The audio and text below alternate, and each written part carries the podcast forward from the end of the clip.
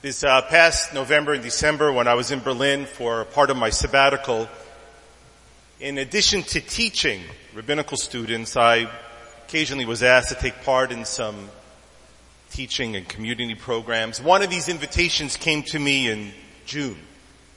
In other words, way before it was actually going to take place. I said, sure, I'm happy to do the program, which only proves the rule in fact that you'll always agree to do something as long as it's far in the future. I remember, in fact, doing, agreeing to do a destination wedding in a really distant location. It was quite a schlep. I agreed to do it because they had asked me a year in advance. They were also students of mine. Anyways, after hours on a plane and more hours in an airport and then even more hours in a car, to get to the location, I tried to ask the driver if we could take a washroom break. The problem was he didn't speak any English. So he just smiled and kept giving me the thumbs up. And so I wondered to myself, how did I get into this position? And then I answered, they asked me way in advance. Because somehow as you put it into your calendar, you never imagine it's actually going to happen. Anyways, back in Germany, what I agreed to in June came to fruition in December. I was getting some emails from the organizer asking me what the, what the title of the program should be. And I didn't really have a topic, but I told them not to worry because there's always one topic. No matter what is happening, no matter what time it may be, you can always use it. And what is it they asked? And I told them, Judaism at the crossroads. But the truth of the matter is, that is not the only topic that works in all places at all times. You can swap Judaism for Israel. Now I actually wanted to talk about something very different this morning, but then Donald Trump and Bibi Netanyahu did that whole White House and peace in the Middle East thing. And so here it is. Israel at the crossroads. Now for those of you who follow such things will know that this isn't the first time we've seen Israel at the crossroads. There were those fragile moments just after Israel's independence when they weren't sure if the Arab armies would actually attack, which they did.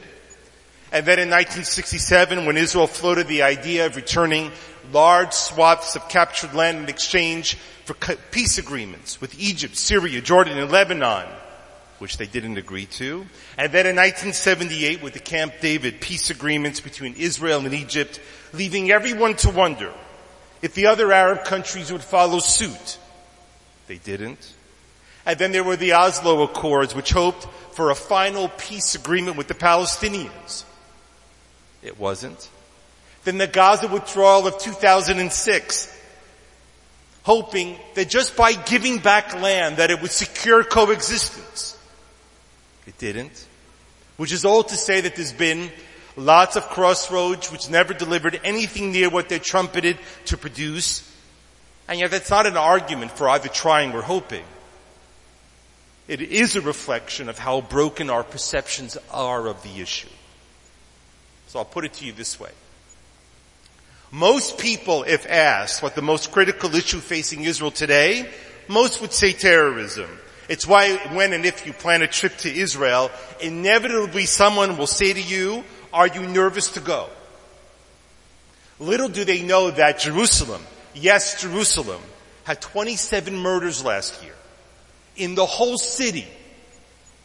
Toronto had that in the first four months last year. You want to visit a dangerous city? Sometimes watching CP24 on a Sunday morning, I get the sense I'm living in one. Now if you were to ask most North American Jews what the critical issue facing Israel today is, I would venture that more than 90% would say the Palestinian issue. And if you ask Israelis, they would say in descending order, Iran, the cost of housing and butter, that's a long story.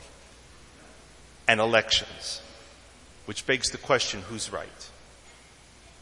Watching the news on Tuesday, you would believe that the Palestinian issue was front and center as the item that was most threatening to Israel.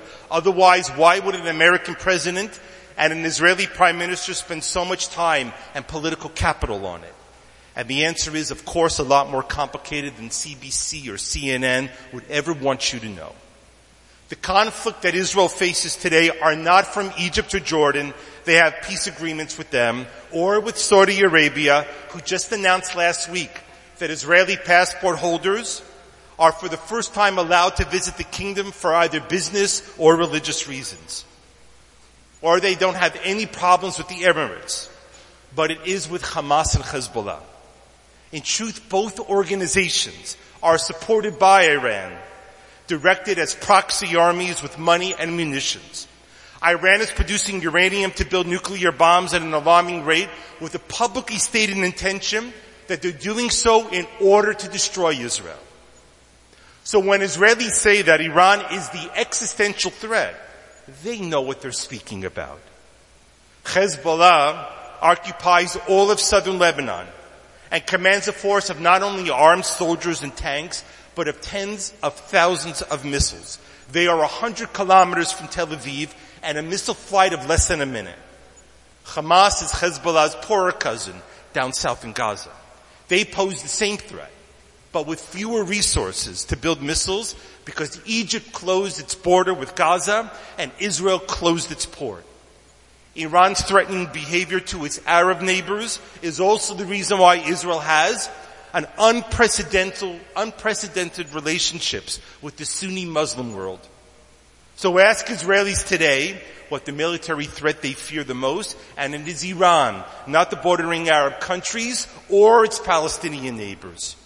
And the reason why an American president and an Israeli prime minister spent the time and political capital on a deal of the century to bring peace to a situation that isn't the most urgent situation, needing attention, and has no buy-in with the Palestinians, has to do with the fact that the president is under impeachment and the prime minister just had three indictments for fraud, bribery and breach of public trust delivered to a district court in Jerusalem for prosecution by the Israeli Attorney General. The calendar also tells us that there's an American presidential election in nine months, an Israeli election in five weeks. President Trump and Prime Minister Netanyahu are playing to their bases. Because over the years, you have listened and watched meanderingly and promisingly and even dreamingly.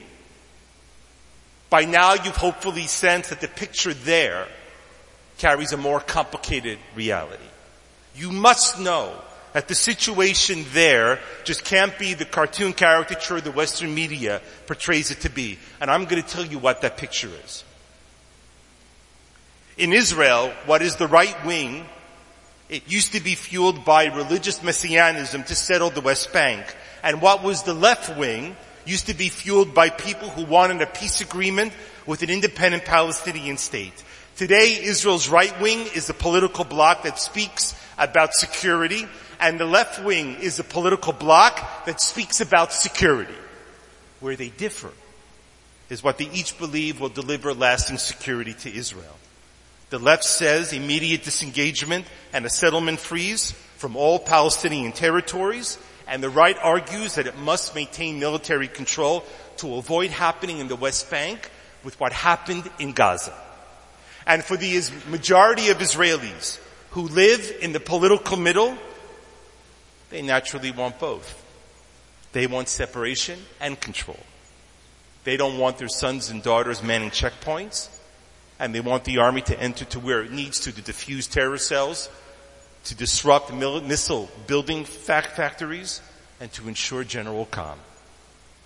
They want Palestinians to be able to enter Israel for work not because them earning salaries provides stability and a desire for peace with Israel, but because the Palestinians are the skilled backbone of the construction industry in Israel.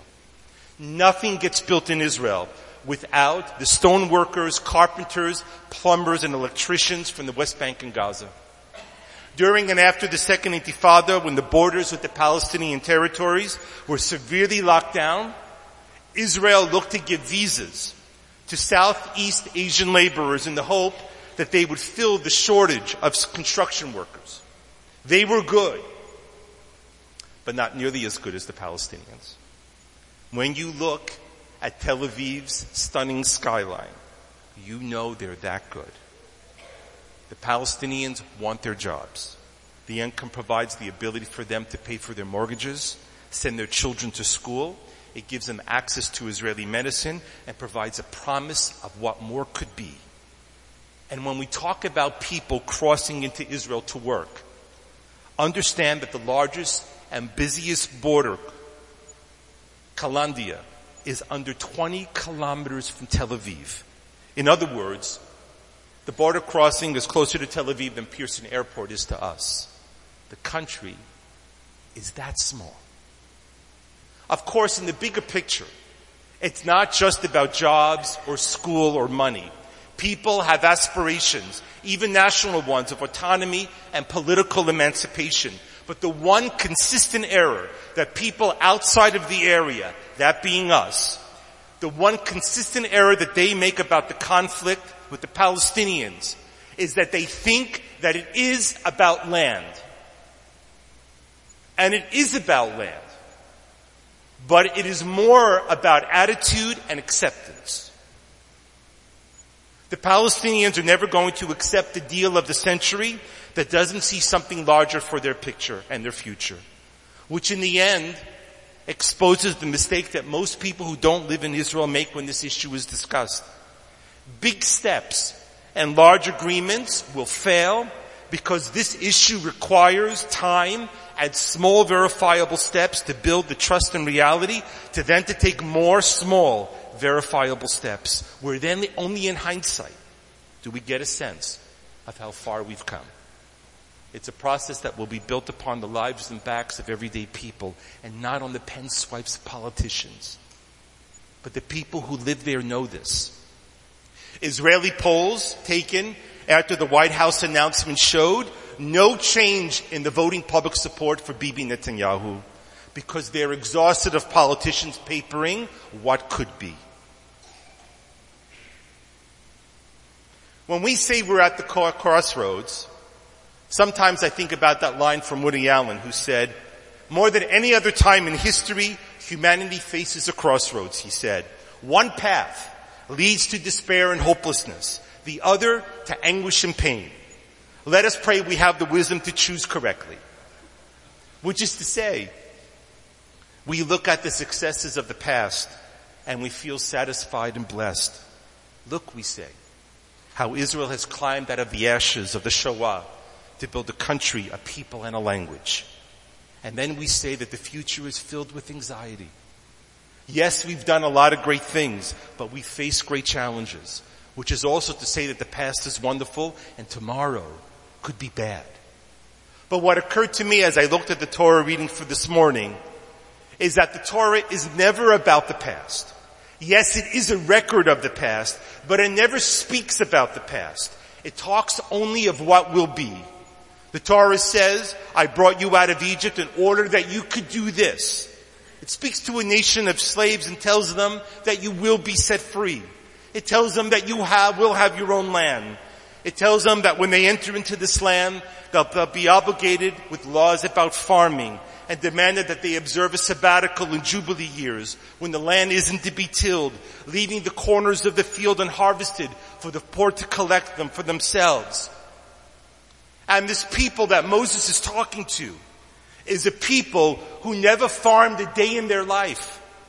They were brickmakers and pyramid builders, and then they would be destined to wander a desert. But it is because Moses knew that one day one day they will harvest. Not because he believed in the past, but because he had faith in the future. And he doesn't say that everything up to now has been miraculous and everything in the future will be a challenge.